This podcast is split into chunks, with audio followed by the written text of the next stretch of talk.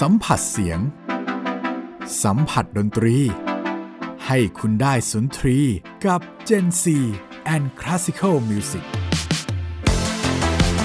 ฉลองครบรอบ 100 ตอน กับมุมมองอนาคตวงการดนตรีคลาสสิกในไทย จาก 4 นักดนตรีชั้นนำใน Gen C and Classical Music กับมุกนัฐถาควรกระจอก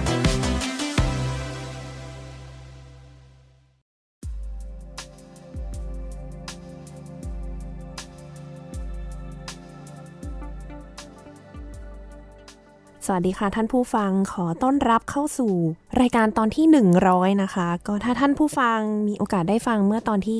99 ก็จะเป็นการพูดคุยกันกับแขกรับเชิญถึง 4 ท่านนะคะ ซึ่งแน่นอนว่าเรายังอยู่กับแขกรับเชิญทุกๆทท่านเหมือนเคยนะคะ ในวันนี้ก็ขอต้อนรับทั้ง 4 ท่านเลยค่ะ สวัสดีค่ะ สวัสดีครับ สวัสดีค่ะ ดรยศวณีสอนนะคะ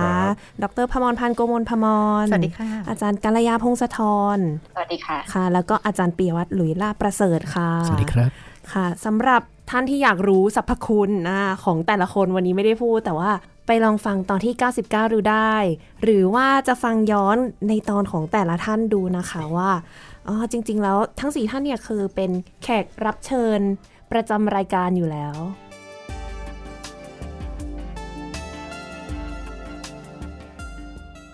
เข้าสู่คำถามกันเลย แล้วกันเนาะวันนี้เราจะมาคุยกันแบบสบายๆขึ้น คราวที่แล้วนี่ก็คือเหมือนแบบแต่ละท่านได้เสนอความคิดเห็นของตัวเองไปอย่างเต็มที่เลย วันนี้อาจจะมาเป็นการพูดคุยกันมากกว่าเดิมนะคะคำถามแรกเลยที่อยากจะพูดถึง ซึ่งน่าจะเป็นสิ่งที่สำคัญมากของวงการในตอนนี้คือเรื่องของการศึกษา ถามย้อนไปเลยว่า ถ้าเกิดว่าจะให้พัฒนาการศึกษาเนี่ยตั้งแต่เริ่มต้นการเล่นดนตรี เรายิ่งโดยเฉพาะเด็กที่มีความสนใจในการเรียนต่อด้านดนตรีอย่างจริงจังเนี่ยคิดว่าพอเขาเรียนจบแล้วจะทำอะไรต่อ มันมีพื้นที่ที่รองรับเด็กที่เรียนจบเอกดนตรีไหม เราคุยยังไงกันดีแบบเอาเลยค่ะเต็มที่งั้นอย่าจริงพอพอฟังคำถามแล้วก็มีคำถามซ้อนเข้ามาว่าอ้าวแล้ว ถ้าสำหรับคนที่เล่นดนตรีเป็นงานอดิเรกล่ะ พูดถึงก็น่าสนใจเหมือนกันนะคะว่าว่าบ้านเราเนี่ยมีมีนักเรียนหรือว่าบุคคลที่เล่นดนตรีเป็นงานอดิเรกค่อนข้างน้อย คือพูดในในเชิงว่าบางทีเนี่ย เหมือนกับว่าถ้าคนกลุ่มเนี้ยสามารถเป็นพลังในการแบบว่าผลักดันให้เหมือนสนับสนุนคนคนกลุ่มที่เป็นเอกดนตรีได้เนี่ยใช่คือมันผก็อาจจะเป็นกำลังที่ผมดีว่าจนะคะริงอาๆจารย์อาจารย์กิฟเปิดมาได้ดีเลยครับ ผมว่าจริงๆ ผมคิดอยู่ในใจ จริง ๆ ก่อนหน้าเนี่ยหลายวันเนี่ยผมก็ผมก็ อยู่ไม่ว่างนะครับผมก็ประชุมนู่นประชุมนี่กันเรียกเรียกคนนู้นคนนี้คุยกันนะครับเรื่องเรื่องว่าเออเราจะทำยังไงกับวงการดีค่ะอะไรเงี้ยอาจารย์ก็คุยกันไปอย่างนั้นแต่ผมว่า community อะหัว keyword เนี่ยนะครับก็คือว่าเราเราเราไม่ใช่ คือตอนนี้เหมือนว่าอย่างอย่างเราคุยกันเนี่ย นี่คือเราเราเป็นคนที่อยู่ในวงการดนตรีคลาสสิกจริง ๆ ถูกไหมค่ะอาจารย์ก็จะจะจะอยู่ในโลกในในอาณาเขตของเราอะไรเงี้ย แต่ว่าผมว่าตอนตอนตอนเนี้ยเมืองไทยเนี่ย ถ้าเราสังเกตดีๆ ถ้าเราไปดูอย่างยุโรปหรือว่าอเมริกาเนี่ยก็จะมีวงใน community เยอะมากเลยแล้วแทบคนทุกชุมชนใช่นะคะอาจารย์ใช่แล้วเราเคยคุยกันมานานแล้วล่ะที่ผมเคยเคยโทรถามอาจารย์กิฟต์เรื่องเรื่องไอ้การที่คนกลับมาสนับสนุนดนตรีอะไรเงี้ยผมว่าไอ้การที่ community มันแข็งแรง หรือแม้กระทั่ง คือถ้ามันมี community สักอย่าง มันมีคนเห็นเห็นกับเราด้วยเยอะ ผมว่าภาครัฐเขาอาจจะเริ่มสนใจเราก็ได้ไอ้ที่เราบางทีบางทีเราก็ไปโทษภาครัฐเหมือนกันนะว่าว่าเขาไม่สนับสนุนเราเท่าไหร่ แต่ว่าบางทีพอมองย้อนกลับไป สิ่งที่เราทำกลับคืนให้รัฐก็ไม่ได้ Impact มากเท่าไหร่ เพราะฉะนั้นผมว่าในการที่ผมก็คิดว่า community ที่เราจะสร้างขึ้นเนี่ยถ้ามันสามารถทำให้ win-win กันทั้งสองฝ่าย ทั้งภาครัฐ และภาคเอกชน ภาคการศึกษาอะสามฝ่ายอะไรเงี้ยคือเหมือนชุมชนได้อะไรจากเราอะไรอย่างงี้ใช่ไหมคะอาใช่จารย์คือดนตรีมันก็อย่างมันเป็นของดีเรารู้เราเล่นดนตรีเรารู้ว่าเป็นของดีใช่ไหมฮะแล้วเราก็อย่างที่อาจารย์จิ๊บเนี่ยพูดด้วยน้ำเสียงแบบ passion อยู่แล้วว่า ทุกคนในนี้ก็เป็นเหมือนกันหมดว่าดนตรีมันมันดีนะอย่างเงี้ยแล้วเราก็รู้รู้รู้เพราะเราเล่น แต่เราทำไงจะเอาความรู้สึกแบบเนี้ยส่งผ่านไปให้คนในในกลุ่มสังคม และให้เขารู้สึกมีประสบการณ์ร่วมกับเรา แล้วพอเขารู้สึกดีดนตรีให้คุณเขาก็จะให้ตังค์มั้งครับ มีมังคับต่อท้ายไหมเขาเขาก็อยากจะสนับสนุนนะเขาก็แบบว่าเฮ้ยบางทีเขาอาจจะอยากบางทีบางคนนะคะกิ๊บเคยคุยนะเขาแบบว่าจริงๆอะตัวเขาอยากอยากเล่นดนตรีเป็นแบบเป็นแบบเอกดนตรีหรือว่าเป็นอาชีพ แต่เขาทำไม่ได้เนี่ย สุดท้ายเขาก็จะมองว่าเฮ้ยงั้นเราให้เงินไหมเป็นการสารฝัน คนที่เขามีโอกาสหรือว่าเขาแบบฝีมือที่เขาแบบอาจจะแบบสามารถ ไปในทางนั้นได้อะไรเงี้ยคือ จริงๆ ถ้าตรงเนี้ยมันมีคนที่แบบคิดแล้วก็เสริมยอมมอบที่จะแบบว่าให้เงินให้อะไรอย่างเงี้ยนะ กลุ่มของพวกเราอย่างเงี้ยก็ จะเป็นการที่แบบว่าช่วยเสริมให้ให้กลุ่มเราเนี่ยมันแข็งแรงขึ้นด้วยอะไรอย่างเงี้ยค่ะโอเคเอออ๋อว่าขอโทษอ๋อไม่เป็นไรอะเชิญจันครับจิ๊บก่อนเลยจัอะนจิ๊บจัก่อนนจิ๊ครับบพูดพร้อมกันเลยครับจะได้ฟังไหมครับออกดีพอดีใจตรงเป็กันน polyphony ตัวเองโฟนนะอินเลยไม่เห็นว่าใครกำลังจะพูด เด็กทุกคนควรได้เรียนดนตรีค่ะ จะเป็นดนตรีอะไรก็แล้วแต่ อาจจะเป็นเครื่องดนตรีไทยเครื่องดนตรีในท้องถิ่นในในมุมของคนที่ให้การศึกษา ควรจะเห็นว่าเรื่องนี้เป็นเรื่องจำเป็น เป็นการศึกษาขั้นพื้นฐานอย่างที่บอกว่าดนตรีควรจะควรจะเด็กทุกคนมีโอกาสได้ทำทีนี้โอเค การเรียนดนตรีอาจจะเริ่มจากร้องรำทำเพลงก็ได้ตอนเด็กๆ ซึ่งมันเป็นสิ่งที่สอนได้ง่าย แล้วเราก็ไม่ได้จำจำกัดว่าจะต้องร้องเพลงสากลเท่านั้น เพลงไทยเพลงอะไรก็อืมทำไป แต่ว่าถ้าเด็กมีโอกาสได้ปฏิบัติเครื่องดนตรีเนี่ย มันจะเข้มแข็งขึ้นอีกนะ จะนึกถึงตัวอย่างของเอ่อระนาดออฟอะค่ะ ซึ่งมันเป็นเหมือนกับระนาด ตัวเล็กๆ ง่าย ๆ เด็กทุกคนสามารถจะลุกขึ้นมาเคาะเคาะเคาะเคาะได้แล้วเป็นเสียง คือการได้การได้ลงมือสร้างเสียงดนตรีกับอินสตูเมนต์ด้วยตัวเองอะเป็นสิ่งที่เป็นประสบการณ์ที่ต้องได้ได้รับตรงในแต่ละคน แล้วก็คิดว่านี่เป็นรากฐานของการที่แบบว่าอ่าในในตอนที่เขาโตขึ้นมา จะทำให้เขามีความ appreciate ดนตรีมากขึ้นค่ะเขาผมอยากจะเสริมจันจิ๊บมากที่ว่าคือเด็กๆเนี่ยคือเออ ส่วนตัวคือไม่ได้มีไม่คือคือผมมองว่าเด็กอะมันเป็นช่วงเวลาที่ต้องได้รับแรงบันดาลใจใช่ไหมครับ ความประทับใจอะไรบางอย่าง อย่างเช่น ไม่ว่าอาจจะไม่ได้จากดนตรีแต่อาจจะแบบมองจากรูปภาพที่มีเครื่องดนตรีอยู่ หรือมองจากเอ่อมุมมองของเครื่องดนตรี เหมือนกับแค่เห็นก็รู้สึกว่าเท่แล้วถูกไหมครับ แต่ก่อนแบบว่าเหมือนสมเด็มุกติต้องการฮีโร่เหมือนกันนะใช่ มันเหมือนบางทีะไอดอลหรือว่าอะไรสักอย่างหนึ่งถูกไหมครับผมว่าก็คือถ้าสมมติว่าตั้งแต่เด็ก ๆ เนี่ย เราสามารถมีวิชาที่เป็นดนตรีศิลปะที่ควบคู่กันไป ข้อควรระวังคือครูที่สอนนะครับ คือจริง ๆ เราต้องเราต้องเจเนเรตครูพอสมควรคือ evaluate พอสมควรว่าใครควรจะสอนในระดับในระดับเด็กใช่ไหมครับ ใครควรจะสอนในระดับ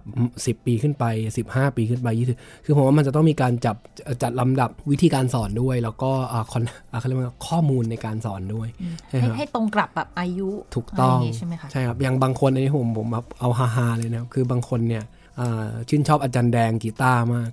นะครับอาจารย์หลุยหรือเปล่าใช่คะผมผมเป็นหนึ่งในนั้นครับผมเพิ่งมารู้ตัวเมื่อไม่มาไม่นานวันนี้นะครับคือมันเหมือนกับว่ามันเอ่อความรู้สึกคือถ้าเรา มันเห็นใครหรือว่าแบบว่ามันมันมีความประทับใจแรงบันดาลใจมันอย่างอาจจะอาจจะช่วยตั้งแต่เด็ก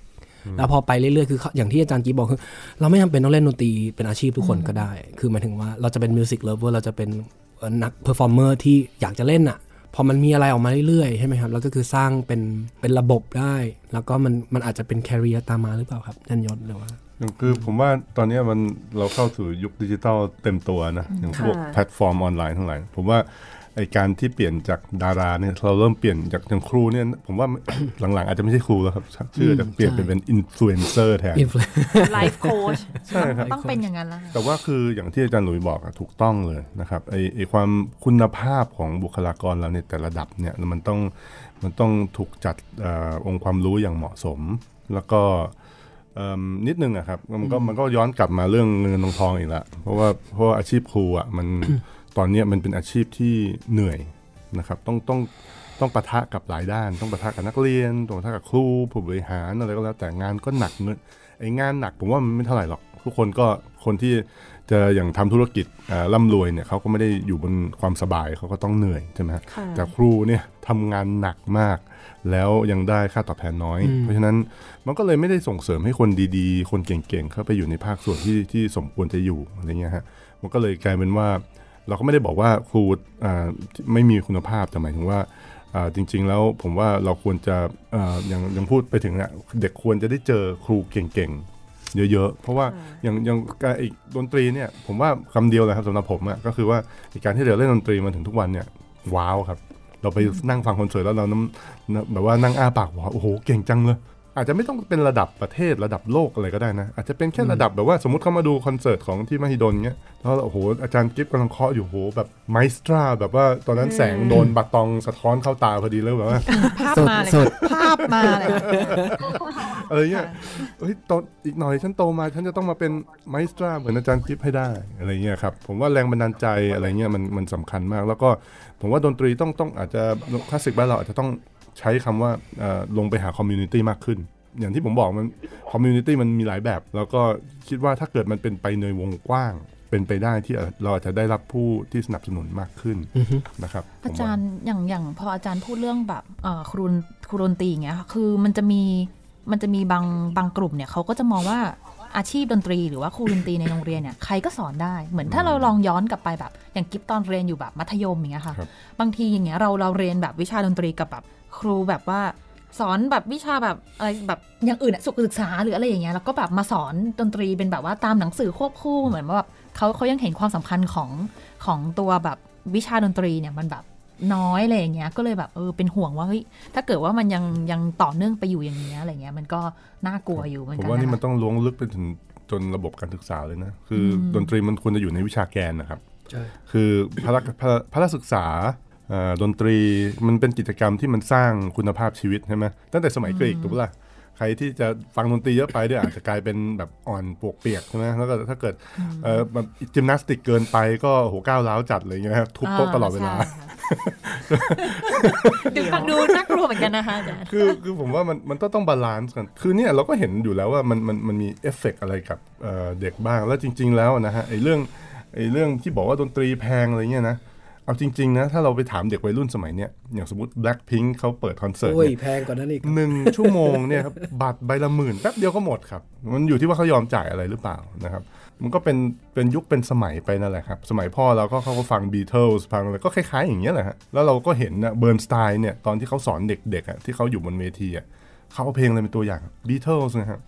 ใช่ไหมเพราะฉะนั้นเขาเขารู้จักเขารู้จักการตลาดอยู่แล้ว เขาก็เลย แล้วคนยุคนั้นอะทุกวันนี้ก็ยังฟังเพลงคลาสสิกอยู่ฮะ งั้นอาจารย์มองว่าในในวงการคลาสสิกเนี่ยเราควรจะต้องแบบ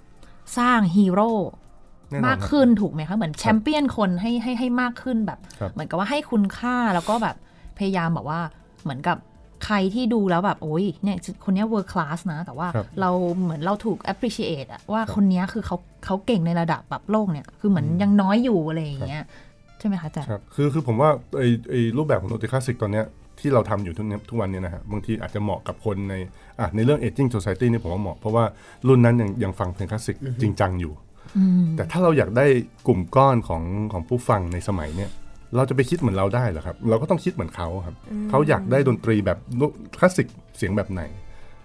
ยังไงเขาถึงจะยอมฟังเราอะไรเงี้ยแล้วก็อย่างอินฟลูเอนเซอร์เราอย่างที่เราบอกว่าไอ้ star ของเราเนี่ย ผมว่าก็ต้องเป็นคนที่รู้จริงเก่งจริงนะครับ จะเป็นอินฟลูเอนเซอร์ที่แบบว่าไม่เก่ง แล้วก็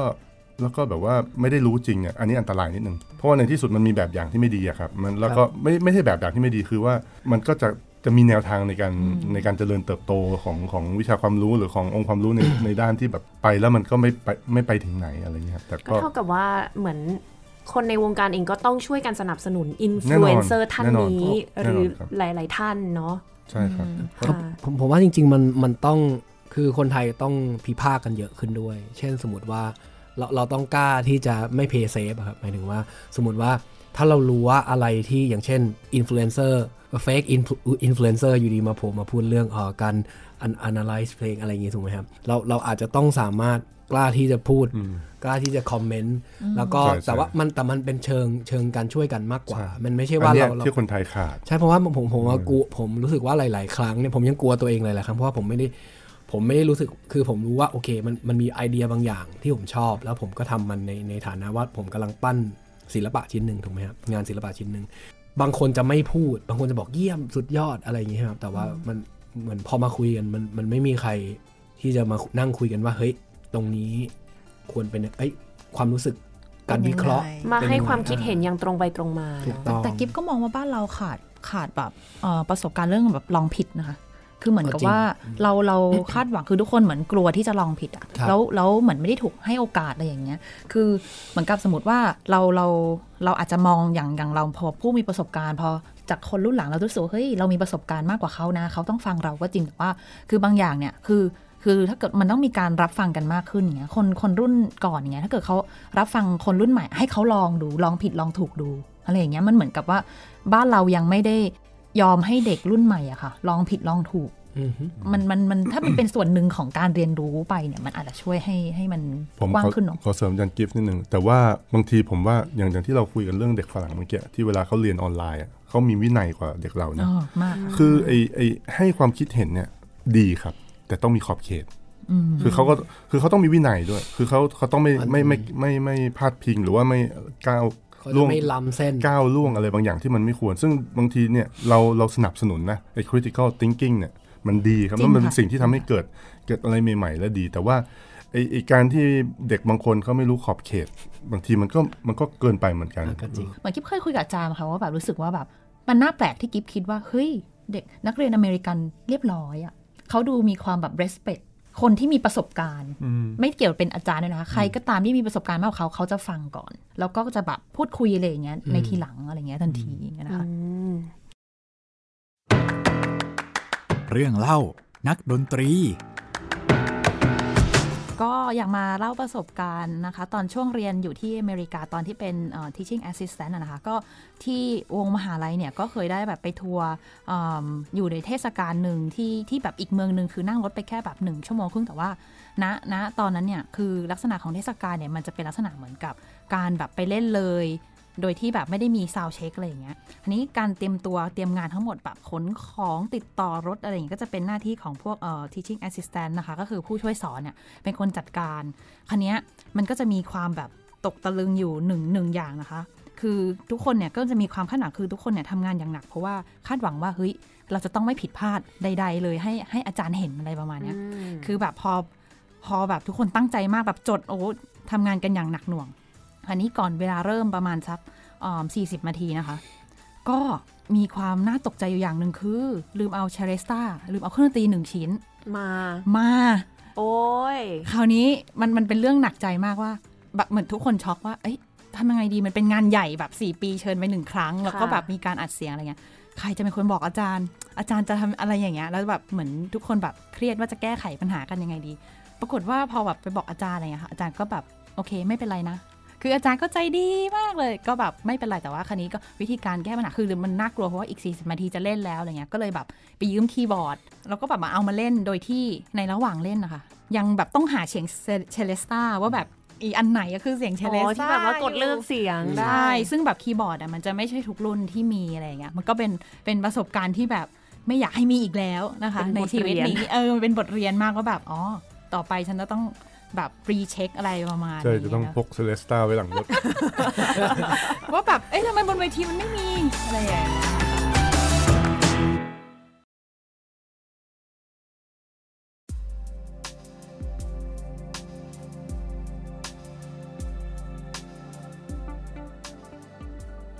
ยังแบบอยากได้คำตอบกับเรื่องที่ว่า ถ้าเกิดว่าเด็กที่เรียนจบดนตรีมาคิดว่าจะมีพื้นที่รองรับอะไรไหมซึ่ง คำถามเนี้ยเดี๋ยวจะพ่วงไปถึงคำถามถัดไปด้วยว่า มุมมองในอนาคตของวงการดนตรีคลาสสิกในประเทศไทยเนี่ย คิดว่าแต่ละท่านมองว่ามันจะไปในทิศทางไหน อะมันจะพ่วงกันไปเลยตอนนี้ จารย์จิ๊บเปิดไมค์โอเคแล้วค่ะที่เปิดไมค์ทุบโต๊ะแล้วครับบอกว่าพร้อมขอพูดพร้อมก่อนอ่าคนในในประเทศไทยเนี่ยคนที่จะทำอาชีพดนตรีคลาสสิกเนี่ยยังมีพื้นที่มากกว่าในยุโรปด้วยซ้ำเพราะว่าจริง ๆจำนวนคนที่เรียนอย่างจริงจังเราอะมีไม่มากหรอก ถ้าถ้านึกเทียบกับในอเมริกาหรือในยุโรป ซึ่งคนเรียนจริงจังมันมีปริมาณเยอะมากถูกค่ะนะคะแล้วก็กว่าจะแบบสมมติว่าจะได้งานเป็นอาจารย์ในมหาวิทยาลัย หรือว่าเป็นนักดนตรีอาชีพในออร์เคสตราเนี่ยโอ้โหจะเป็นเป็นการคัดกรองแบบสุดๆไปเลยจะเป็นคนที่เก่งมาก จริงๆ แต่ว่าในในประเทศเรามันเป็นเหมือนกับวงการที่กำลังเติบโต มันยังมีที่สำหรับสำหรับคนที่จะทำต่อไปได้อีกนะคะ เพียงแต่ว่าเราจะจริงจัง แค่ไหน คนคนที่คนที่กำลังจะก้าวขึ้นมาจะก้าวพ้นรั้วมหาวิทยาลัยขึ้นมาเนี่ยค่ะก็ก็ต้องยอมรับว่ามันไม่มีอาชีพอะไรที่ง่ายหรอก แล้วก็โดยเฉพาะเมื่อมันเจอสถานการณ์ต่างๆ ที่เราเจอกันตอนเนี้ยมันมันยากทางนั้นนะคะ แล้วเรารักอาชีพนี้จริงเปล่าเราพร้อมที่จะแบบต่อสู้กับมันมีเจอกับความลำบากแล้วอยู่ต่อไปหรือเปล่านะคะ คือยังไงยังมีพื้นที่อยู่แน่นอนนะคะ แต่ว่าก็ แต่ท้ายที่สุดแล้วอะมันก็เราก็จะเอ่อกระบวนการทางสังคมมันจะคัดกรองไปเองชอบมากเลยว่าคำนี้ว่าใครจะว่าใครจะอยู่ไม่อยู่ มีแค่ผู้ที่แข็งแกร่งเท่านั้นที่จะได้ไปต่อเนาะในวงการนี้แต่ใช่แต่จริงๆก็คิดว่ามันเป็นกับทุกๆสายอาชีพค่ะใช่ใช่มันนั่นแหละ ผมเห็นด้วยครับ เราเราคิดว่าหมอจบมาทุกคนเนี่ยจะได้อยู่โรงพยาบาลศิริราชทุกคนป่ะฮะอืมไม่จริงอะครับ ใช่ไหมฮะค่ะหมอแล้วเอาจริง ๆ นะฮะมันคือ เราเราก็ชอบไปหลายคนก็ชอบมามองดนตรีว่าเฮ้ยดนตรีไม่ทำเงินอ่าจบมาก็ไม่มีอะไรทำผมว่าบางทีไอ้ไอ้ไอ้ที่บอกไม่มีอะไรทำเนี่ยเราต้องกลับไปดูคนที่ไม่มีอะไรทำก่อนนะครับ ว่า attitude เขาเป็นยังไงอืมนะผมผมผมสอนนักเรียนผมเลยเนี่ยผมแล้วมันแตกผมก็ผมก็มีเอ่อเขาเรียกว่า lesson learn นะฮะก็คือเราดูว่านักเรียนที่เรารับเข้ามาแล้วเราสอนเขาเนี่ยอย่างนักเรียนที่เขาอาจจะไม่ได้เก่งอะไรสักเท่าไหร่ คือคือแน่นอน standard เราอาจจะต้องลงนิดนึง แต่ว่า พอระหว่าง process ที่เราสอนเขาในในรั้วมหาวิทยาลัยเนี่ยเราก็พยายามปลุก attitude เขาว่าเฮ้ยอยู่ต้องเปิดกว้างนะ แล้วเราก็จะอย่างผมเนี่ยผมพูดจะพูดกับนักเรียนทุกคนเลย เวลาเรียนปีหนึ่งจบเสร็จปุ๊บเนี่ยผมขออนุญาตใช้คำว่าไล่แหละครับผมผมถ้าคนไหนไม่เก่ง คือคือเราเราคิดว่าเขาเป็นต้องตีอาชีพไม่ได้ ผมบอกเลยอย่าเสียเวลาอยู่ออกไปเลยอืมอยู่ออกไปเลยเพราะว่า ถ้าอยู่ตรงเนี้ยอันแรกเสียเงินพ่อแม่พ่อแม่ไม่ได้หาเงินง่ายๆคิดดูดีๆแต่ส่วนใหญ่ไม่ค่อยมีใครไปไหนเลยครับ ก็จะอยู่จนถึงตีสี่อันนี้คือไล่แล้ว คือผมบอกว่าผมเข้ามาเรียนก็เราก็ดูแลกันเหมือนญาติพี่น้องอะไรเงี้ยก็เราก็เป็นห่วงนะว่าเขาจะจบไปเป็นอะไรเงี้ยเพราะว่าพอพอเป็นอย่างนี้เสร็จปุ๊บเขาก็เรียนไปเรียนไปอะไรเงี้ยแต่ว่าเราก็บอกเลยนะตั้งแต่ปีสองไปเนี่ยเฮ้ย you ต้องไปโรงเรียนนู่นเลยนั่นพอดีตอนช่วงก่อนผมก็ยังสอนในที่ ศิลปากรก่อนที่มาจุฬาก็ผมก็จะบอกให้เขาไปอะลองไปเรียนโรงเรียน music business ดิไปลองดู music production ดิลองดูที่ว่าตัวเองเก่งอะไรมั้งบางคนไปแล้วก็กลับมาบอกตัวช้ำเหมือนเดิมบอกเออทำอะไรไม่ได้เลย อะไรเงี้ยจนในสุดท้ายที่สุดอะโอเคไปไหนไหมอะเล่นคริสตัลแล้วอะไรเงี้ยที่ผมบอก process ของการเล่นคริสตัลนี่ผมว่ามันมันมันเป็นการ proof ตัวเองว่าเฮ้ยถ้าอยู่ใส่เออความพยายามขนาดเนี้ยในชีวิตเนี่ยอยู่ทำอะไรก็ได้ จบไปเนี่ยถ้ายูพยายามนะยูอาจจะไปเรียนอะไรเพิ่มเติมนิดหน่อยนะอาจจะเรียนโทอีกใบหนึ่งแต่ในที่สุดยูก็ต้องได้งานอยู่ดี แต่ว่าถ้าไม่มีการผ่านดนตรีผ่านผ่านช่วงเวลานั้นอะ tough time นะครับมันอืมมันก็ไม่เกิดคนคนนี้ขึ้นมาถูกไหมครับค่ะก็จะบอกว่าดนตรีไม่ให้คุณก็ไม่จริงนะครับ แล้วจะถามว่าแน่นอนเรียนจบวันเนี้ยอ่าวันที่สมมติหนึ่งมกราคมเรียนจบปุ๊บเนี่ยจะมีงานเลยไหม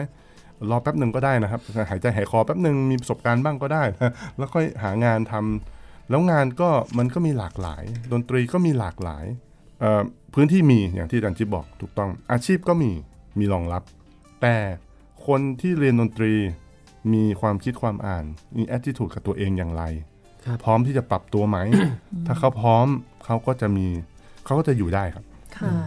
จริงจริงๆผมมีความคิดดักดักๆอยู่อันหนึ่ง dark darkร์กด้วยนะ ผมผมรู้สึกว่ามันไม่ใช่หน้าที่ของเรามากหมายถึงว่าคนที่มันจะมีงานหรือไม่มีมันอยู่ที่ตัวเขาเองครับ เราไม่มีหน้าที่ดีไซน์ให้พวกเขาปะคือหมายถึงว่า คือผมว่าหน้าที่ที่เราทำได้คือช่วยกัน collaborate มากกว่าช่วยกันสร้างโอกาส เช่นเอ่อชวนกันทำงานใช่ไหมครับ หรือว่าแล้วยิ่งแบบยิยิ่งมีมียศกันอยู่ในสถานศึกษาใช่ไหมครับ มันมันก็มันอาจจะง่ายขึ้นในเชิงอย่างเช่นว่าอ่าสร้างคอนเสิร์ตสร้าง performance ทำงาน collaborate กับเอ่อนักวิทยาศาสตร์ หรือว่ามันเป็นเรื่องของความคิดสร้างสรรค์มากกว่า หมายถึงว่าคือถ้าถ้าเราเอาความคิดที่ว่า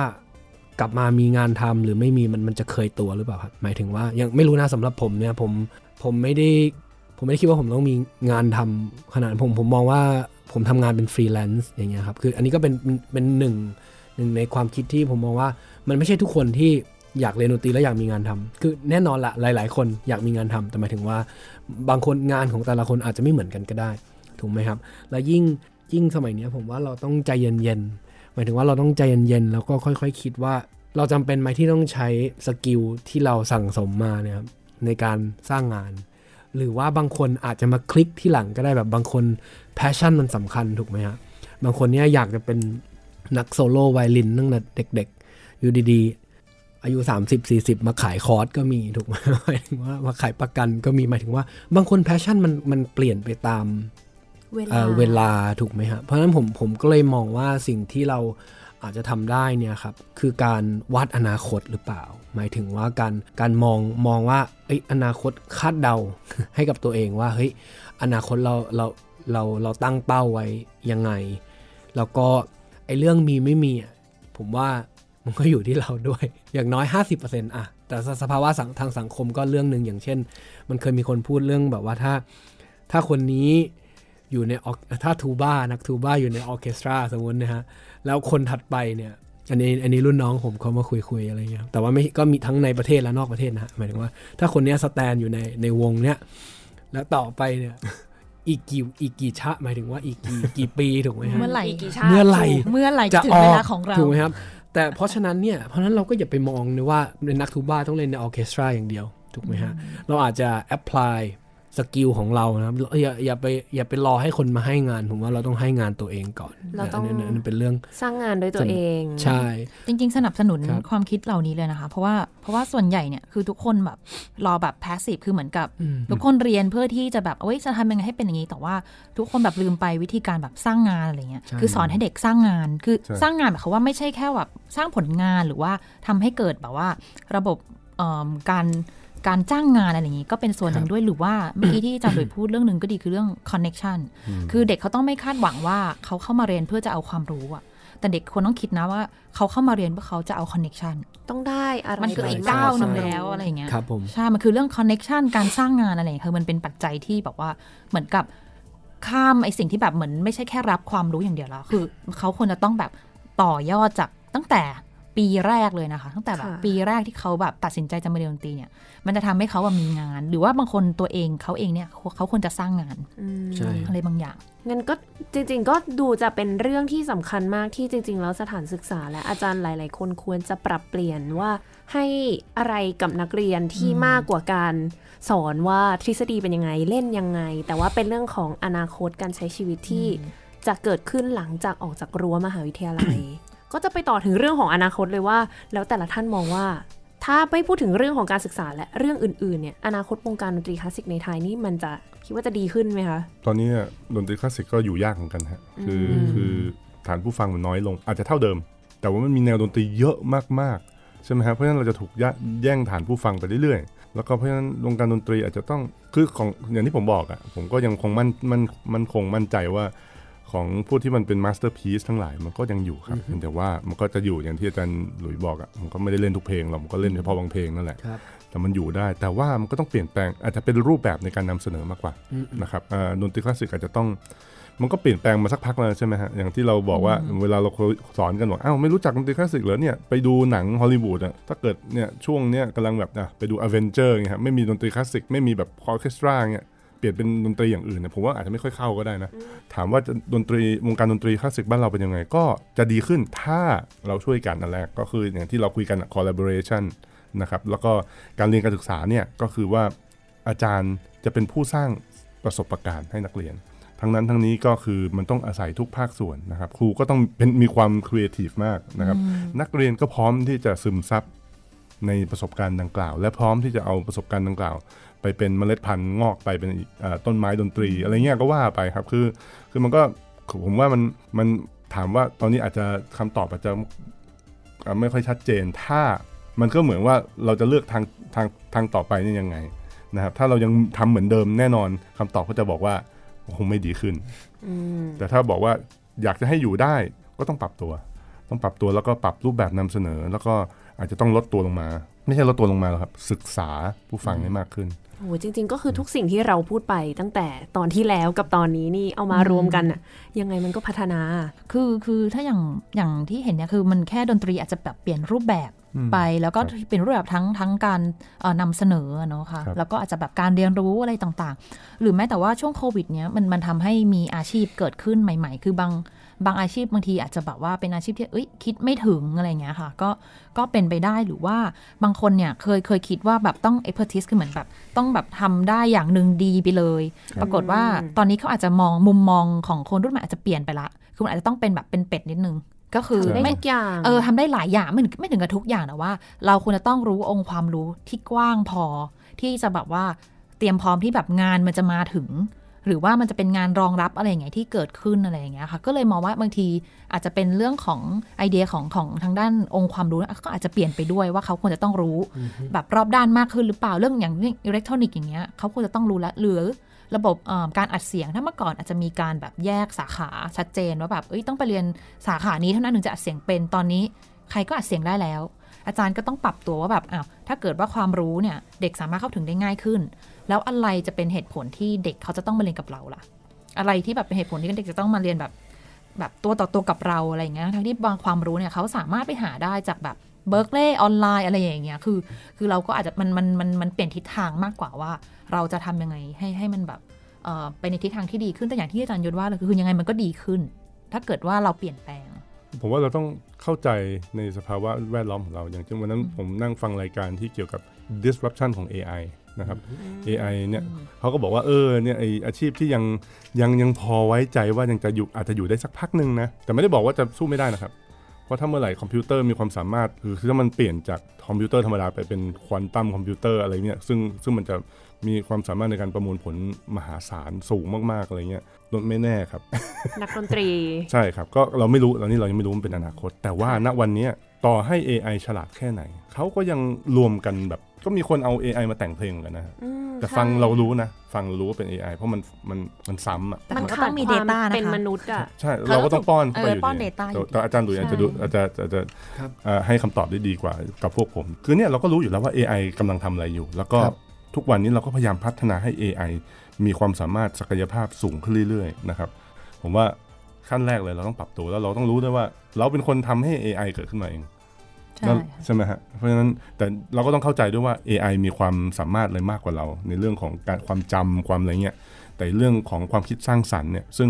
บางทีของพวกเนี้ยมันมันอย่างเราดูอย่างผมขอขออนุญาตยกตัวอย่างไอน์สไตน์นะฮะเวลาเขาคิดเอ่อทฤษฎีสัมพันธภาพอะไรก็แล้วแต่เนี่ยเทคเทคโนโลยีมันไม่มีอยู่ในวันที่เขามีชีวิตอยู่ กว่าค่ะจะรู้เนี่ยก็คือเมื่อมีซูเปอร์คอมพิวเตอร์เกิดขึ้นแล้ว นักวิทยาศาสตร์คำนวณว่าอ้าวทฤษฎีนี้เป็นจริง อะไรเงี้ยฮะเพราะฉะนั้นจริง ๆ แล้วของพวกเนี้ยคนมันก็ต้องอาศัยคนที่มี vision สูงเท่านั้นนะครับที่ที่จะที่จะชนะ AI ไปได้ แล้วผมว่าคนครับถ้าเราบ้านเราเนี่ยถ้าเกิดเราเราเราทำให้เด็กเราเนี่ยมีความคิดสร้างสรรค์มาก ๆนะครับ แล้วก็พยายามอาออกจากกรอบออกนอกกรอบอย่างมีความรู้ค่ะนะครับไม่ใช่ความรู้เท่าไม่ถึงการครับมันมีรู้มีความรู้กับต่อไปแบบรู้เท่าไม่ถึงการ รู้นิดเดียวแล้วก็บอกจะออกนอกกรอบอะไรเงี้ยฮะมันก็ อันนี้ก็อาจจะไปไม่ถึงครับนะครับผมผมผมมองว่าน่าสนใจมากตรงที่เอ่อตอนนี้เรามองถึงอนาคตกันถูกไหมฮะคราวนี้สำหรับผมเนี่ยคำว่าเทคโนโลยีมันไม่ได้แปลว่าต้องเป็นไฟฟ้าเสมอไปอืมถูกไหมครับในยุคหินเนะครับหินก็คือเทคโนโลยีชิ้นหนึ่งถูกไหมครับอืมไฟไม้ใช่ไหม material ถูกไหมครับคราวนี้ผมว่า AI เนี่ยมันเป็น material อืมของคนมากกว่า หมายถึงว่าเราแค่เราแค่ simulate data ถูกไหมครับ เราโยนเข้าไป แล้วก็ให้มันไป generate เองถูกไหมครับ มันก็มันเป็น tools หนึ่งที่ทำให้ชีวิตเราง่ายขึ้น ผมว่าอย่างแรกนะ คือคำถามมันมันเอ่อในนี้มันเขียนว่าเอ่ออนาคตดนตรีคลาสสิกจะเป็นยังไง ผมตอบผมไม่รู้นะครับ แต่ว่าถ้าถ้าถามว่าอยากให้เป็นยังไงผมผมอาจจะพอตอบได้ อย่างเช่นว่าคือผมมองว่าเราต้องยอมรับเอ่อเทคโนโลยีให้มันเข้าตัวมากขึ้น หมายถึงว่าเราอาจจะต้องยอมรับว่าอย่างเช่น เพราะว่า AI มันเป็นเรื่องมันมันก็ใกล้ตัวมาก มันค่อยๆ คืบคลานเข้ามาแต่หมายถึงว่า ผมว่าแต่ถ้าตราบใดเรายัง control material อันนี้ได้มันก็โอเคสำหรับผมนะ แล้วก็เราแค่ต้องมองรอบๆรอบๆตัวให้มากขึ้นอย่าอย่าเล่นเหมือนเดิมครับ คือผมเอาพูดจริง ๆ นะผมคือผมผมไม่ได้ผมไม่ได้อยากพูดแล้วแบบว่าไปแอนทายบางสิ่งบางอย่าง แต่ว่าผมก็เป็นหนึ่งในคนที่ไม่ได้อยากฟังดนตรีคลาสสิกเหมือนเดิมอีกแล้ว หมายถึงมันไม่ได้อยากแค่เข้าไปซื้อตั๋วนั่งฟังเฉยๆ ทุกวันนี้ไปคือไปเชียร์เพื่อน อันนี้พูดพูดจริง ๆ เลยนะแล้วแต่ก็นี่ก็คือปัจจัยหลักนะคะหนึ่งหนึ่งปัจจัยใช่ไหมใช่ไหมฮะเข้าไปเชียร์คนนี่คือปัจใช่จัยไหมหลัฮะกนะคะคือทุกวันนี้คือผมไปเชียร์เพื่อนใช่ไหมครับในทางกลับกัน ผมเป็นนักแต่งเพลง ผมมีเพลงเล่นเพื่อนก็มาเชียร์ผมเหมือนกันถูกไหมครับเป็น supporter ใช่แล้วเราก็เชียร์เพื่อนที่เล่นอยู่ในวงถูกไหมครับคราวนี้มันมันเกิดเป็น community ใช่แต่คือมันก็มันก็มีช่วงที่เอ้ยเราก็ชอบเพลงนั้นจริงๆผมฟังราเวลผมฟังอะไรเพื่อนผมก็ยังชอบอยู่มันมันก็ยังมี appreciation อยู่แล้ว แต่หมายถึงว่าในเรื่องของอนาคตเนี่ยผมผมมองว่าสิ่งที่อยากให้เห็นนะครับคือให้ทุกคนนะครับ เหมือนตั้งมันต้องสร้างสร้างขึ้นมาเรื่อยๆเลยครับถึงแม้ว่า ทำอีกคือมันไม่ใช่แค่ว่าต้องรอให้ใครคนใดคนหนึ่งทำแต่ทุกคนต้องไปทำเลย สมมุติว่าเด็กๆผมเห็นว่ามันมีช่วงหนึ่งแบบอย่างเช่น แข่ง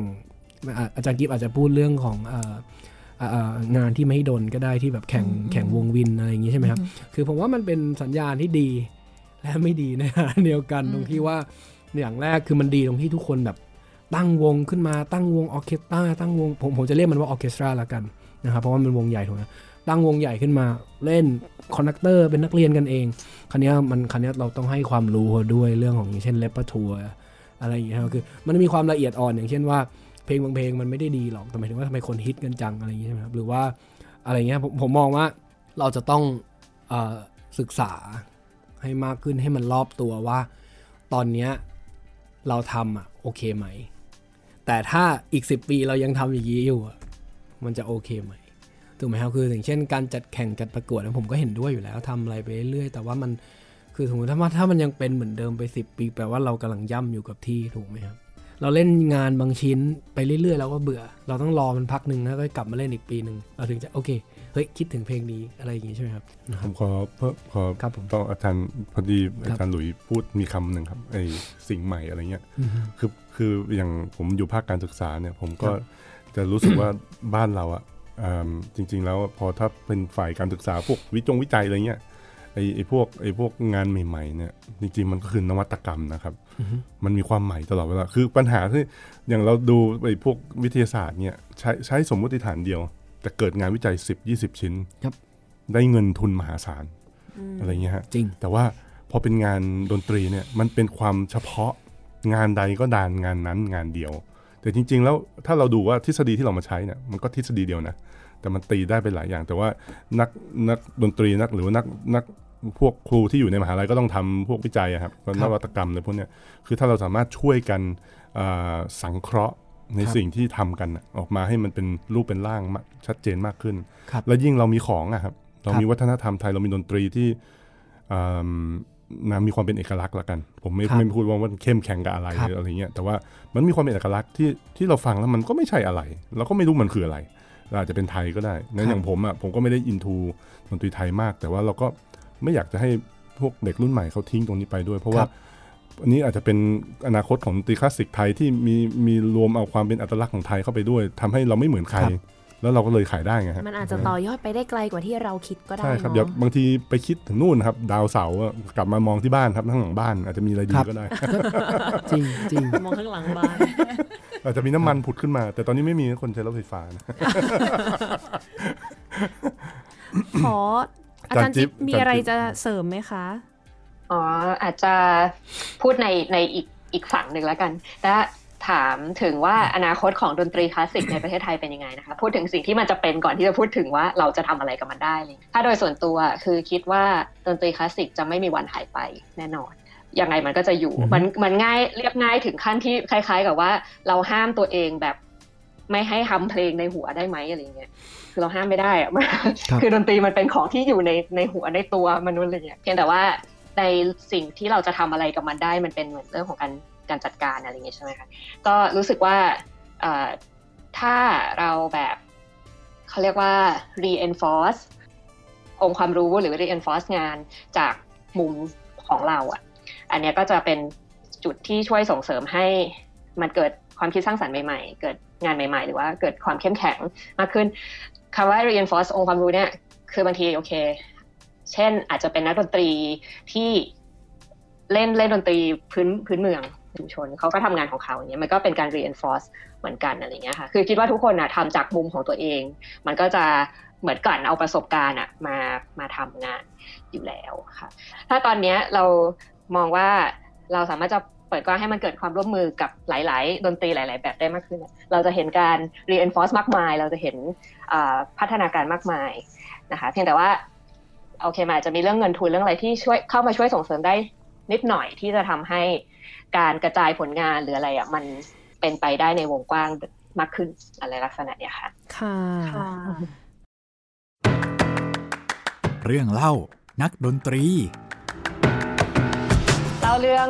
เอ่อ New World Symphony แล้วกัน คือจะเป็นหนึ่งบทเพลงที่มันมีประสบการณ์แบบแปลกๆกับตัวเองนิดนึงก็คือตอนสมัยเด็กๆใช่ไหมคะอยู่วงไทยยูทออเคสตราค่ะค่ะเอ่อเป็นแบบ ตอนที่สอบเข้าวงได้ก็คือแบบเหมือนกับดีใจมากอะตอนนั้นประมาณสักมสองอะไรอย่างเงี้ยแล้วก็เอ่อเขาก็จะมีซ้อมตอนช่วงปิดเทอมอะไรทำนองเนี้ยค่ะแล้วตอนนั้นหนึ่งในโปรแกรมที่เล่นก็คือ New World Symphony แล้วก็จำได้ว่ามีรุ่นพี่ในวงนะคะเขาก็แจกสกอร์มาให้ เราก็เอามานั่งแบบฟังเพลงแล้วอ่านสกอร์ทุกวันอะทุกวันเลยจริงๆค่ะปรากฏว่าตอนที่ซ้อมเออตอนช่วงปิดเทอมเนี่ย principal flute อะเขาไม่มาซ้อม คือเหมือนกับว่าเขาเขาติดงานอะไรที่มหาลัยไม่รู้อะเขาไม่มา เราก็อยู่ตรงนั้นคนเดียว เราก็คิดว่าโอเคเราก็เล่นแนวของเราไปคือเป็น second flute ใช่ไหมปรากฏว่าเล่นเล่นๆไปพอถึงตรงที่มันจะต้องเป็น first flute solo อะ conductor เขาก็เรียก เราก็ว่าอ้าวก็เราอยู่ตรงนี้คนเดียว เขาบอกไม่ได้ you ต้องเล่นกลายเป็นว่าเราอะต้องเล่น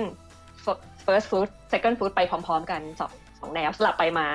คือมีโซโล่อันไหนตรงไหนสำคัญเราก็ต้องทำอันนั้นเป็นสิ่งที่เกิดขึ้นตอนประมาณมสองนะแต่แล้วเหตุการณ์ก็ก็ผ่านไป ตอนเรียนจบประมาณปีสี่อะค่ะมันมี audition Asian Youth Orchestra ซึ่งเนี่ยรู้ว่าจะมีการ audition เนี่ยก่อนล่วงหน้าวันเดียวโอ้คือไม่ได้กะจะไป audition แต่เสร็จแล้วก็รุ่นพี่อีกเช่นกันเขาบอก เอ้ย มีไปดิพรุ่งนี้อะไรเงี้ย ไปสิเออเราก็เออโอเคไปก็ได้ไปก็ได้ เราก็เอาเพลงที่เราเตรียมจะเล่นคอนเสิร์ตจบปีสี่ไปเล่น แต่ว่ามันจะต้องมีการ audition excerpt้วย พอดีปีนั้นน่ะ เขาจะเล่น New World Symphony อ่าคือเราอะไม่ได้เตรียมเลย ไม่ได้เตรียมเอ็กเซิร์อะไรไปทั้งสิ้น คือเขาไม่รู้เรื่องเขาบอกเย็นนี้พรุ่งนี้ก็ไปอะไรอย่างเงี้ย ปรากฏว่าเอ็กเซิร์ที่เขาให้เอามาให้ audition เนี่ยคือใน New World Symphony เราก็เล่นออกไปจากประสบการณ์อันไกลโพ้นอะแบบว่าเกิดขึ้นสมัยเด็กๆ แล้วก็เล่นไป แล้วปรากฏว่าติดสอบติดในปีนั้น โอ้ต้องขอบคุณแบบประสบการณ์มสองเสร็จแล้วเหตุการณ์ก็ผ่านไปเราก็ เข้าไปในแคมป์ Asian Youth Orchestra จริงๆซึ่งเอ่อเราก็ได้เล่นแนว second บ้าง first บ้างในเพลงต่างๆ แต่ว่าเพลงเนี้ยเพลง New World Symphony เนี่ยตัวเองอะไม่ได้เล่น first เป็นเพื่อนชาวเกาหลีค่ะปรากฏว่าอาจารย์เขาก็เอ่อเหมือนกับวางวางให้เราเป็นตัวสำรองไว้ว่าถ้าเพื่อนป่วยอะก็ให้เราขึ้นมาเล่นแทนอืมแต่ว่เราไม่เคยได้ซ้อมเลย ได้แต่นั่งดูเขาซ้อม ปรากฏว่าเพื่อนเกาหลีคนเนี้ยเขาไปป่วยตอนทัวร์คอนเสิร์ตที่ไต้หวัน ซึ่งเป็น concert hall ที่ใหญ่มาก แล้วเขาก็บอกว่าวันนี้ I เล่นไม่ไหว bye bye you เล่นนะ โดยที่เราไม่เคยซ้อมเลย ไม่เคยซ้อมกับคนอื่นที่นั่งอยู่ตรงนั้นไม่เคยซ้อมเลยอย่างเงี้ยค่ะแล้วเขาก็ยืนยันว่าเขาเล่นไม่ได้ยังไงก็ต้องให้คนมาเล่นแทนเขาอะไรอย่างเงี้ยค่ะ conductor เขาก็ให้ซ้อมประมาณ5นาทีได้ไหมอาจารย์จิ๊บก็เลยหยิบ piccolo มาเล่นแทนเขาให้ซ้อมสักห้านาทีสิบนาทีเพราะคนอื่นเขาเล่นได้กันหมดแล้วอะแล้วเขาก็ซ้อมแค่นั้นแล้วเขาก็เลิกซ้อมเลย แล้วก็คือแสดงค่ะ เราก็เล่นซิมโฟนีทั้งหมดนั้นออกไป จากประสบการณ์อันไกลโพ้นอีกทีหนึ่งก็เนี่ยค่ะ เป็นความทรงจำเกี่ยวกับน่าจะ New สุด World ยอดมีความสัมพันธ์ที่ดีกับเพลงนี้ แต่ว่าเป็นสิ่งที่ทำให้ตัวเองรู้ว่าจริงๆ การเรียนดนตรีเนี่ย การฟังมันมีผลมากแค่ไหนค่ะ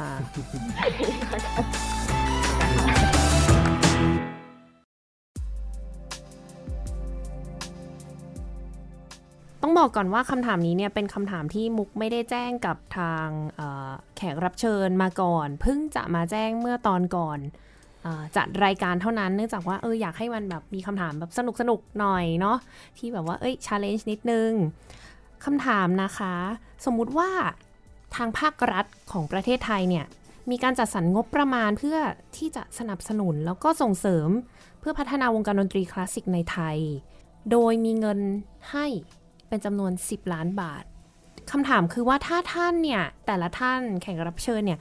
ได้มีโอกาสรับผิดชอบโครงการนี้ คิดว่าจะอยากทำอะไรแบบมีไอเดียที่อยากจะจัดสรรงบประมาณตรงนี้อย่างไร เพื่อให้เกิดประโยชน์สูงสุดต่อวงการดนตรีคลาสสิกค่ะใครอยากตอบก่อนเงียบมาก ปกติทุกคนดูแย่งกันปิยวัฒน์ไหมคะเชิญปิยวัฒน์เชิญไว้ดูก่อนเป็นเออเขาเรียกว่าอะไรหนุ่มๆแบบสารสร้างฝัน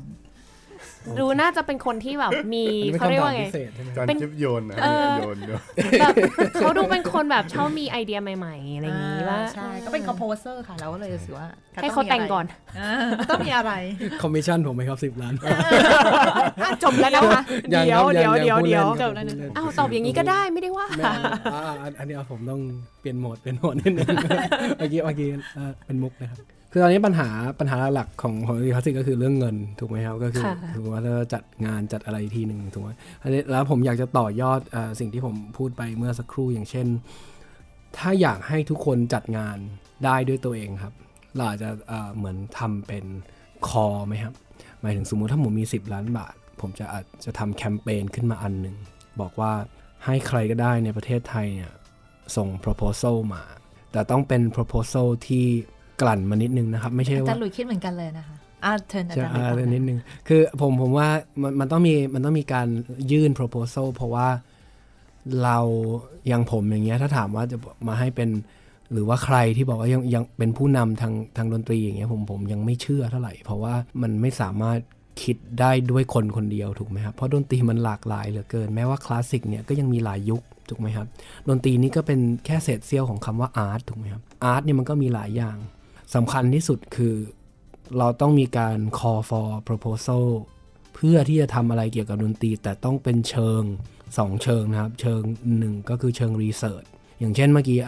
อาจารย์ยศพูดออกมาว่าบางวิจัยงานวิจัยที่ไม่ใช่ดนตรีทำไมเงินมันเยอะจัง งานวิจัยของเขาคือสมมติว่า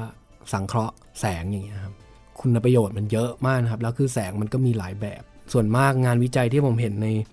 ดนดนตรีนะครับในในประเทศไทยก็จะจะมีแค่เหมือน มันจะเป็นแค่เหมือนการ analyze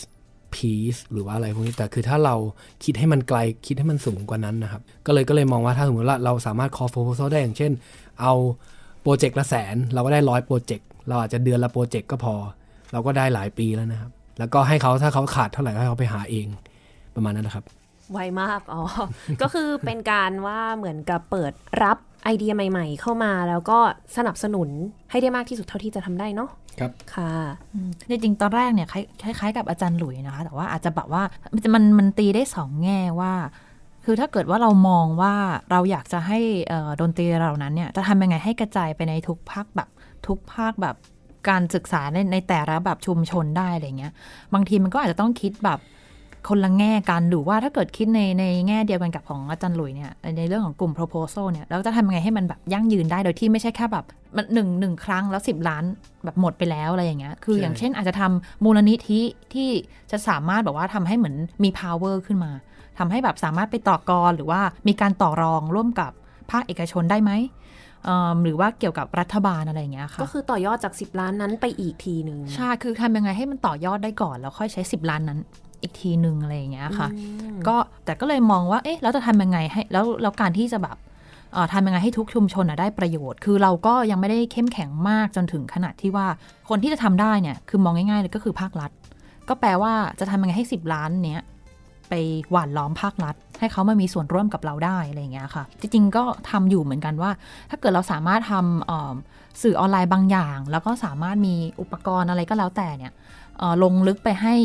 แล้วที่เราคุยกันตั้งแต่ต้นเนี่ยว่า แล้วเราทำยังไงให้ดนตรีเนี่ยมันมันอยู่มันอยู่กับเราได้โดยที่ไม่ใช่แค่เอกดนตรีอย่างเงี้ยคอการศึกษาของเราเนี่ยมันอาจจะต้องมีดนตรีมามีส่วนร่วมไหม แต่ว่า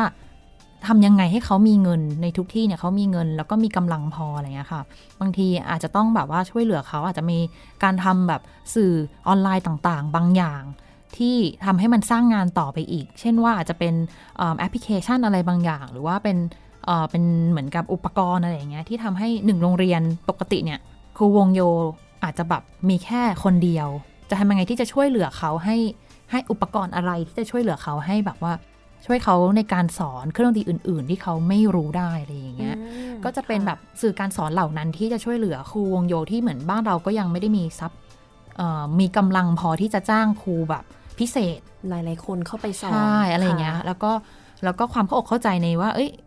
เหมือนครูคนเดียวไม่สามารถเล่นเป็นนะ บางคนต้องร้องเพลงเป็น ต้องทำวงลูกทุ่งได้ ต้องเล่นกีตาร์ต้องตีกลองคือมันมันมันเหมือนกับเป็นเป็นเรื่องที่แบบโอ้ยเหนื่อยใจอะไรเงี้ยค่ะ ก็เลยคิดว่าถ้า 10 ล้านนี้สามารถทำสื่อการสอนที่เป็นอิเล็กทรอนิกส์ได้นะคะ ก็น่าจะช่วยเหลือแต่ว่าลงลึกยังไงก็เดี๋ยวว่ากันอีกทีเนาะค่ะ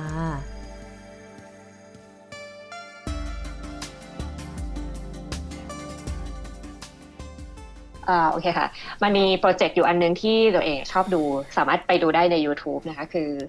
NPR Music ซึ่งมันก็เป็นรูปแบบของการนำเสนอการแสดงดนตรี เป็นแบบเขาเรียกอะไร Tiny Desk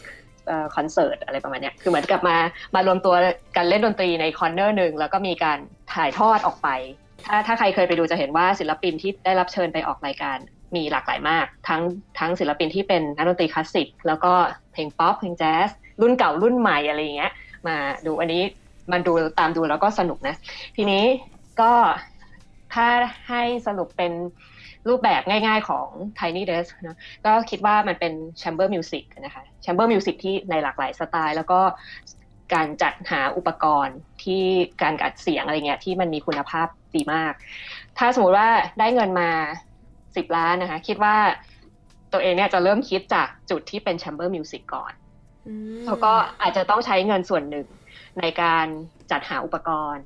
นะคะ ที่จะทำแบบนี้ ซึ่งเมื่อจัดหาอุปกรณ์แล้วสามารถจะทำการบอดคาสต์ในลักษณะนี้ได้ที่เป็นการแสดงได้เนี่ย มันก็น่าจะบอดคาสต์ในจุดที่มันเป็นพวกองค์ความรู้เรื่องเป็นการศึกษาได้ด้วยเพราะงั้นคือคือคิดว่ายังไงอุปกรณ์มันคงไม่ถึง10ล้านหรอก เราน่าจะมีวิธีจัดซื้อที่ที่ได้ของดีในราคาที่สมเหตุสมผลนะงานดังนั้น เงินอีกส่วนหนึ่งก็อยากจะเอาไปทำเป็นจุดเริ่มต้นของการเอิ่มสร้างอาจจะสร้างมันเหมือนเป็นเขาเรียกอะไรอะสร้างตัวสื่ออะค่ะที่จะให้ให้ความรู้เรื่องการศึกษา แต่อาจจะเป็นแค่จุดเริ่มก่อน เพราะว่าถ้าจะทำอย่างต่อเนื่องเนี่ย มันก็คงจะต้องใช้เงินมากกว่านั้นใช่ไหมค่ะสองและสามก็คือเงินอีกส่วนหนึ่งอยากจะการไว้เป็นทุนทุนการศึกษาเออเราไม่จำเป็นจะต้องให้เป็นแบบเงินหนึ่งก้อนใหญ่มากกับคนหนึ่งคนอะไรอย่างนี้ใช่ไหมคะเราสามารถจะซอยเป็นก้อนที่มันแบบ ไม่ต้องใหญ่จนเกินไปนัก หลักหมื่นบ้าง หลักแสนบ้าง หลักพันบ้างแล้วแต่ให้กับนักเรียนซึ่งเราอาจจะค่อยจัดเป็นรูปแบบอาจจะเป็น call for อะไรอย่างที่อาจารย์เปียวัฒน์เสนอก็ได้ว่าสมมติว่าใครมีไอเดียอะไรเสนอเข้ามามีการคัดกรอง แล้วเราก็มาใช้ไอ้แพลตฟอร์มที่เราเตรียมไว้เนี่ยในการกระจายในการกระจายผลงานอันนั้นไปทุนการศึกษาสำหรับเด็กเนี่ยเป็นส่วนหนึ่งแต่มีอีกส่วนหนึ่งที่ตัวเองอยากให้มีก็คือ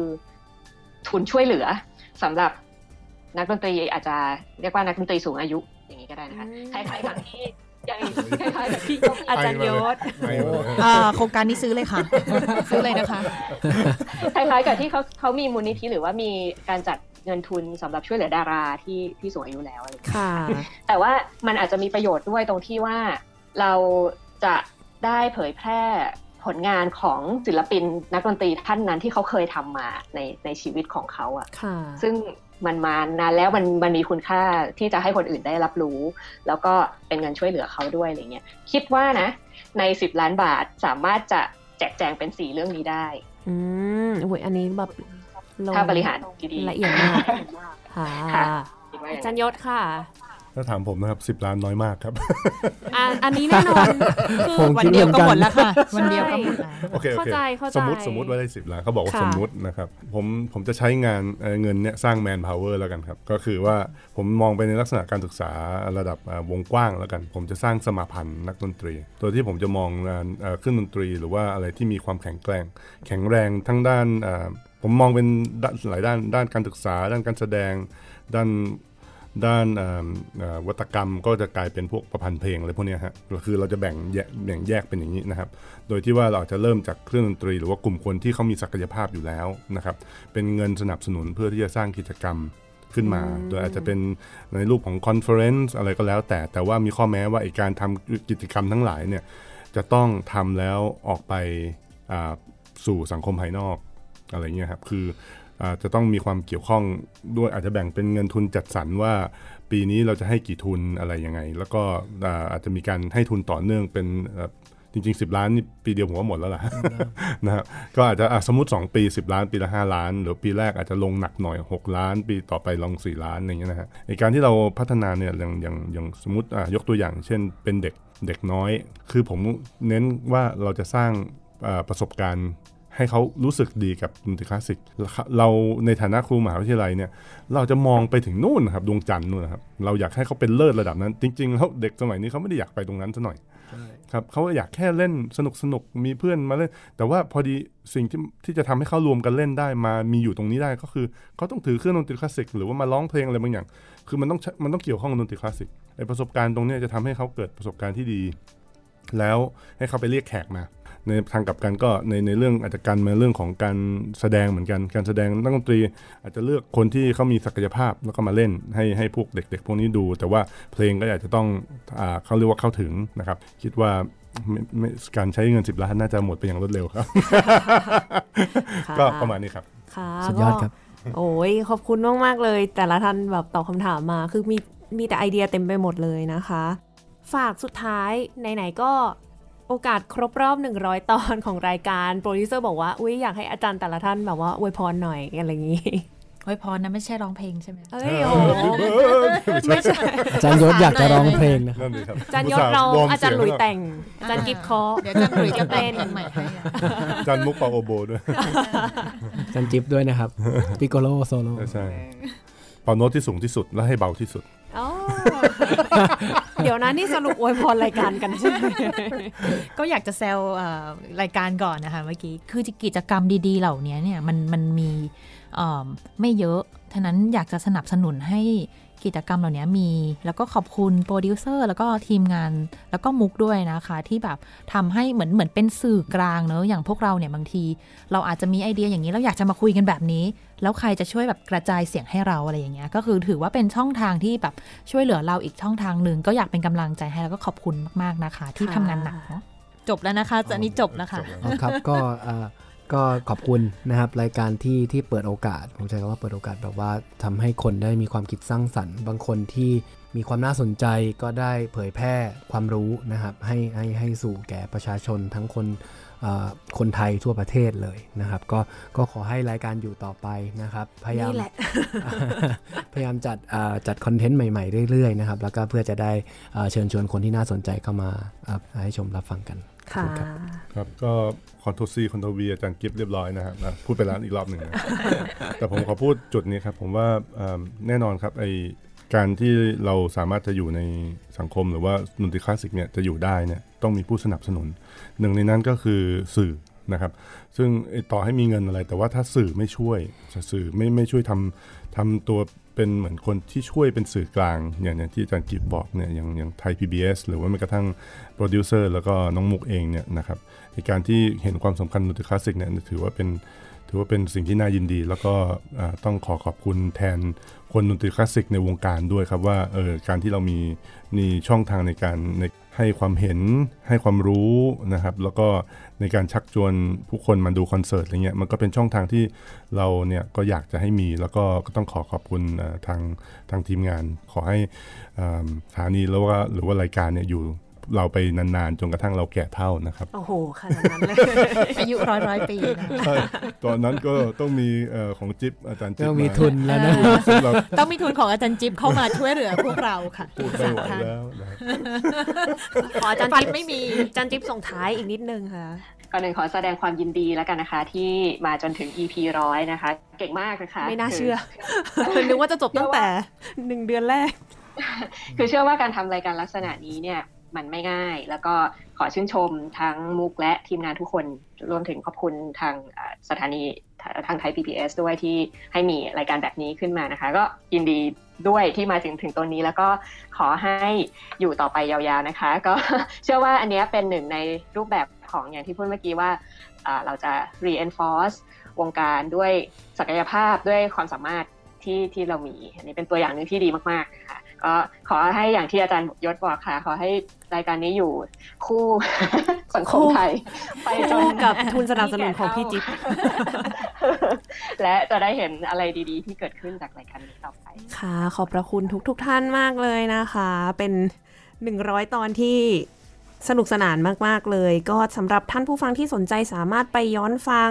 99 ตอนก่อนหน้าได้ในเว็บไซต์ thaipbspodcast.com แล้วก็แอปพลิเคชัน Thai PBS Podcast นะคะ ก็สำหรับวันนี้ต้องขอขอบคุณทุก ๆท่านมาก ๆ เลยที่ให้เกียรติมาพูดคุย แล้วก็แลกเปลี่ยนประสบการณ์ความรู้และไอเดียต่างๆ ขอบพระคุณค่ะค่ะท่านผู้ฟังคะสำหรับวันนี้เวลาก็หมดลงแล้ว ดิฉันมุกนัฐถาคุณขจรและ ปียวัตรหรือลาบประเสริฐยศวณิสอนครับพอมาพันโกมลพมรกัลยาพงศธรค่ะ ค่ะ พวกเราทั้ง 5 คนขอลาไปก่อน สวัสดีค่ะ สวัสดีครับ สวัสดีครับ สวัสดีค่ะ Gen C and Classical Music